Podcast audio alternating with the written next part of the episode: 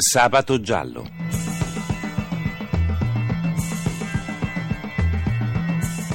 Casi irrisolti, misteri, delitti. Un programma di Cinzia Tani e Antonio De Robertis. Buonanotte ai nostri ascoltatori, benvenuti a una nuova puntata di Sabato Giallo. Buonanotte Antonio D'Alessandri che cura la parte tecnica del nostro programma. Vi ricordo che potete riascoltare e scaricare tutte le puntate di Sabato Giallo nel sito sabatogiallo.rai.it. Potete anche scriverci a sabatogiallo.rai.it, magari suggerendoci casi, i cold case, casi ancora misteriosi di cui parlare. Questa sera tratteremo un caso di un errore giudiziario di cui hanno parlato recentemente tutti i quotidiani. Si tratta di Giuseppe Gulotta di Alcamo che è stato assolto dall'accusa di avere assassinato due carabinieri il 26 gennaio del 76, soltanto che Gulotta ha già scontato più di vent'anni di carcere. Ci parla di questa storia Michele Albanese del quotidiano della Calabria. Buonanotte Michele. Ciao, buonanotte. Ciao, buonanotte. Allora, intanto vogliamo ricordare la strage di Alcamo, cioè il crimine di cui Gulotta fu accusato. Sì, Giuseppe Gulotta venne accusato di essere stato uno degli esecutori dell'omicidio di due carabinieri massacrati nella caserma dei carabinieri di Alcom, come dicevi tu, il 26 gennaio del 1976. I due carabinieri si chiamavano Carmine Apuzzo e Salvatore Faccetta. Vennero massacrati con una pistola calibro 9 un fatto che destò molto scalpore per questa vicenda i carabinieri avviarono delle indagini. Che arrivarono fino ad un uomo, no? Sì, eh, i carabinieri fermarono a un certo punto, trovarono anzi a bordo di una Fiat 127 due pistole, sì. una delle quali eh, era una calibro 9 proprio come quella in dotazione militare. Ricordo che quella notte quando vennero ammazzati i due carabinieri venne rubata anche una pistola d'ordinanza. Sì. All'interno della 127 i carabinieri trovarono una pistola calibro 9 con matricola Brasa da fuori di, di Trapano. La 127 apparteneva a Giuseppe Vesco, un Sì. ragazzo diciannovenne del posto, che dopo il fermo spiegò di dover consegnare le armi a degli sconosciuti eh, in una certa spiaggia di Alcamo. Sì. Nella perquisizione in casa di Vesco fu anche trovato un trapano come quello usato per cancellare la matricola delle pistole. Poco dopo Vesco confessò ai carabinieri la strage e fece i nomi dei complici, altri ragazzi del paese che erano inseparabili amici tra di loro, tra cui anche Giuseppe Gullotta. Che fu arrestato quindi. Sì, sì, Giuseppe Gullotta venne fermato, aveva 18 anni allora, quando venne prelevato e portato nella caserma dei carabinieri di Alcomo come sospettato dell'omicidio dei due militari dell'arma. Venne anche lui picchiato e seviziato per ore finché non confessò quello che non aveva fatto. Poi ritrottò in vano, ma questa è storia recente. Chi è che ha parlato per primo di queste torture, di queste sevizie? Un ex brigadiere dei carabinieri che aveva condotto le indagini si è presentato ai magistrati di Trapani, disse che era tormentato da un peso che si trascinava da una vita, lui aveva già lasciato l'arma e ha raccontato quali metodi persuasivi usarono per far eh, confessare sia Vesco prima che Gullotta dopo. E anche i due complici che sono fuggiti all'estero, no? I due Sì, presunti complici, sì, ovviamente. sì, si Eh, tratta di Gaetano Sant'Angelo e Vincenzo Ferrantelli. Il carabiniere confessò che riuscirono ad estorcere la confessione di questi due ragazzi facendogli ingurgitare con un imbuto acqua e sale, oltre che scosse elettriche, percosse, eccetera. Ovviamente la testimonianza di questo ex brigadiere dei carabinieri ha fatto sì che questo processo che era stato chiuso venisse riaperto fino alla sentenza di pochi giorni fa. Ecco, quindi eh, secondo te adesso che cosa succederà alle altri due accusati insieme a Gulotta che sono all'estero? Che a questo punto il processo si riaprirà anche nei loro confronti. Penso che mh, la vicenda drammatica di Giuseppe Gullotta, quindi la sua assoluzione avvenuta fatta dalla Corte d'Appello di Reggio Calabria dopo la riapertura del processo, possa consentire anche a loro di chiarire la loro posizione. Si è parlato di risarcimento per Gullotta? Gullotta sicuramente prese- presenterà un risarcimento per eh, detenzione ingiusta. Pochi giorni fa, dopo, dopo la sentenza, mi ricordo quando dopo la lettura della sentenza scoppiò a piangere insieme alla moglie e al figlio e disse che ovviamente presenterà una richiesta di danni allo Stato. Michele, grazie e alla prossima puntata. Grazie. a voi, arrivederci. Buonanotte.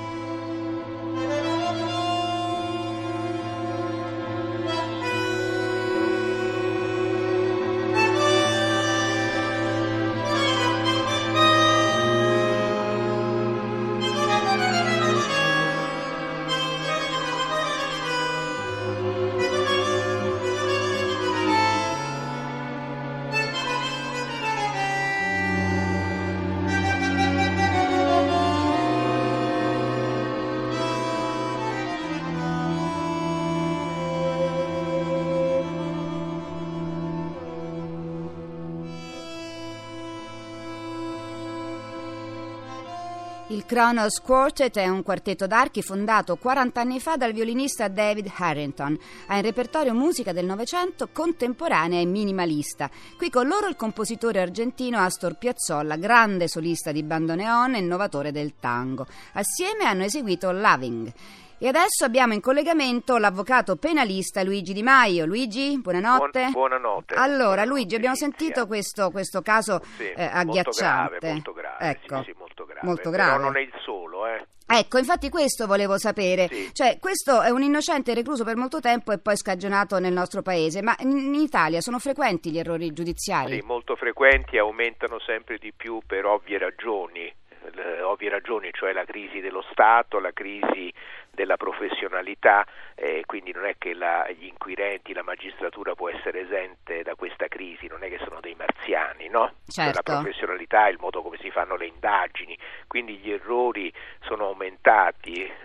Eh, insomma, pare che l'Eurispes abbia detto che negli ultimi 50 anni sono circa 4 milioni di italiani che sono state vittime di errori giudiziari. Addirittura, eh. Negli sì, ultimi sì, 50 sì, anni sì, 4 4 milioni. sì, tanti. Però aumentano, aumentano con fenomeni sempre più gravi. E oggi tu sai che si discute anche la responsabilità dei magistrati Sì. riguardo a questo e che una discussione molto opportuna che avvenga. Assolutamente. Quindi ehm, dipendono però di solito, ecco, in questo caso eh, la- la cosa terribile è che sono dipesi da un falsa- una falsa confessione estorta. Sì, va bene, ma la falsa confessione poi è compito degli inquirenti Eh, capire. Beh, a, parte che, a parte la gravità del fatto che dei carabinieri hanno massacrato, se così stanno le cose, come io non è che ho letto gli atti, eh, Sì. riferisco quanto è stato detto Sì. Eh, dal giornalista e dalle cronache giornalistiche. E, mm, eh, beh, insomma, eh, quelle cose vanno, vanno accertate. E quando ha parlato poi nel, eh, ultimamente eh, quell'ex carabiniere, e Sì. siamo nel 2007, Eh, mi certo, pare. certo, Beh, esatto. sono passati altri cinque anni Sì, per sì. far uscire fuori dal carcere. Insomma, eh, cioè è allucinante tutto questo, è allucinante perché tu uccidi una persona, Sì, tu pensi da togli un innocente che ha 18 anni, Sì. che è stato in galera quanti anni? 22. 22 anni, l'hai ucciso. Sì, cioè è inutile che cosa dice, ma che, che rimedi ha? Ma quali rimedi? Comunque si prevedono grandi risarcimenti in questi casi in Italia? Eh no, grandi, io credo che fino a 500.000 euro è Sì. previsto il tetto eh, quando c'è la revisione del processo e poi lui può fare causa attualmente solo allo Stato, Ah. poi alla Presidenza del Consiglio, poi la Presidenza del Consiglio può, ma è una cosa molto difficile, in diretta, procedere nei confronti dei magistrati se ci sono stati errori gravi, colpa grave, dolo nell'accertamento delle indagini Eh, certo. mentre nella legge si discute che oggi invece se tu puoi essere colpito da queste insufficienze gravi eh, puoi adire direttamente il magistrato. Eh, certo. Però si risponde, ma se il magistrato poi ne deve rispondere personalmente, questo lo può frenare delle indagini, soprattutto nei confronti di coloro che hanno molto denaro. E vabbè, ma tutto questo anche Eh, per i medici è certo. la stessa Eh, cosa. certo, per un'arma a tutti- doppio taglio, eh, per certo, tutti sì. i professionisti, Sì. però ci vuole una remora. Certo. Perché sai, questo concetto di libero convincimento dei giudici è una cosa molto retorica alla fine. Che vuol dire libero convincimento dei giudici nella valutazione della prova? Ci deve essere il convincimento dei giudici, il libero. Il libero, non, certo. Non esiste, no? Convincimento che tu devi motivare È rigorosamente. chiaro, come il medico, esattamente. Eh. Un'ultima cosa, Sì. i, i due diciamo presunti complici che poi fuggirono all'estero, a questo punto si sono fatti vivi perché anche loro vorrebbero la revisione del processo, Certo. così potrebbero tornare. Ecco, ma è difficile istruire una revisione del processo, un nuovo processo? Beh, è sempre complicato, soldi per avvocati, però naturalmente se la cosa è fondata, poi naturalmente con il risarcimento dei danni che possono avere, eh, quindi sono naturalmente più spronati a farlo e sicuramente lo faranno perché altrimenti Sì. questi non possono più tornare, tornare in Italia. È un fatto gravissimo, che però ripeto, l'allarme è che vanno aumentando questi errori sia a grandissimi livelli che nel, nel piccolo Nel anche. piccolo. Benissimo, allora noi ringraziamo l'avvocato penalista Luigi Di Maio e Luigi buonanotte, alla Buonanotte, prossima. Alla prossima, grazie, Grazie. arrivederci.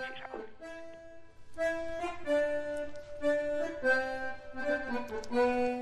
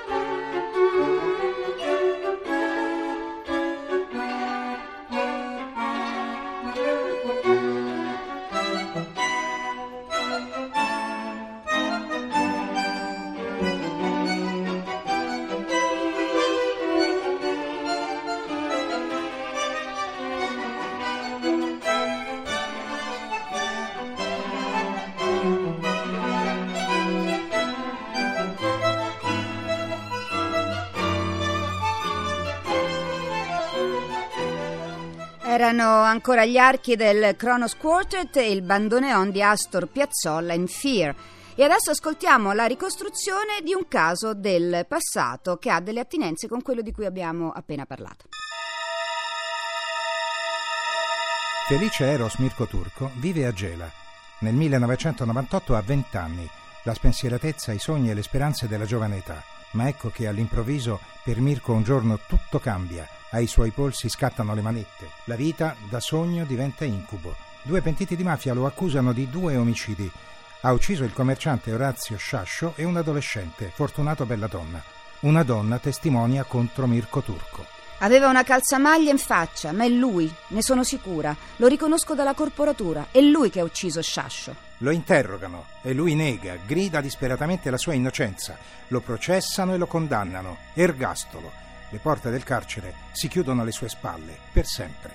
Solo la certezza dell'innocenza, soltanto la convinzione di riuscire a dimostrarla lo tengono in vita. Dopo dieci anni, sette collaboratori di giustizia confermano la sua estraneità agli omicidi. In Mirko, tornato libero, la gioia del ritorno alla vita è offuscata dalla rabbia per l'ingiustizia patita. Chiede il giusto risarcimento, ma nessuno può restituirgli dieci anni fra i più belli della vita, quelli della giovinezza. Finisce qui questa puntata, io ringrazio Antonio D'Alessandri che ha curato la parte tecnica del programma, vi ricordo che potete scaricare le puntate dal sito sabatogiallo.rai.it e potete scriverci a sabatogiallo.rai.it. Appuntamento a sabato prossimo, buonanotte da Cinzatani. Abbiamo trasmesso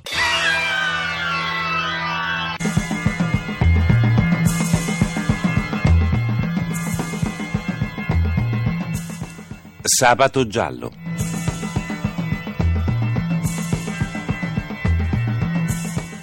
Casi irrisolti, misteri, delitti. Un programma di Cinzia Tani e Antonio De Robertis.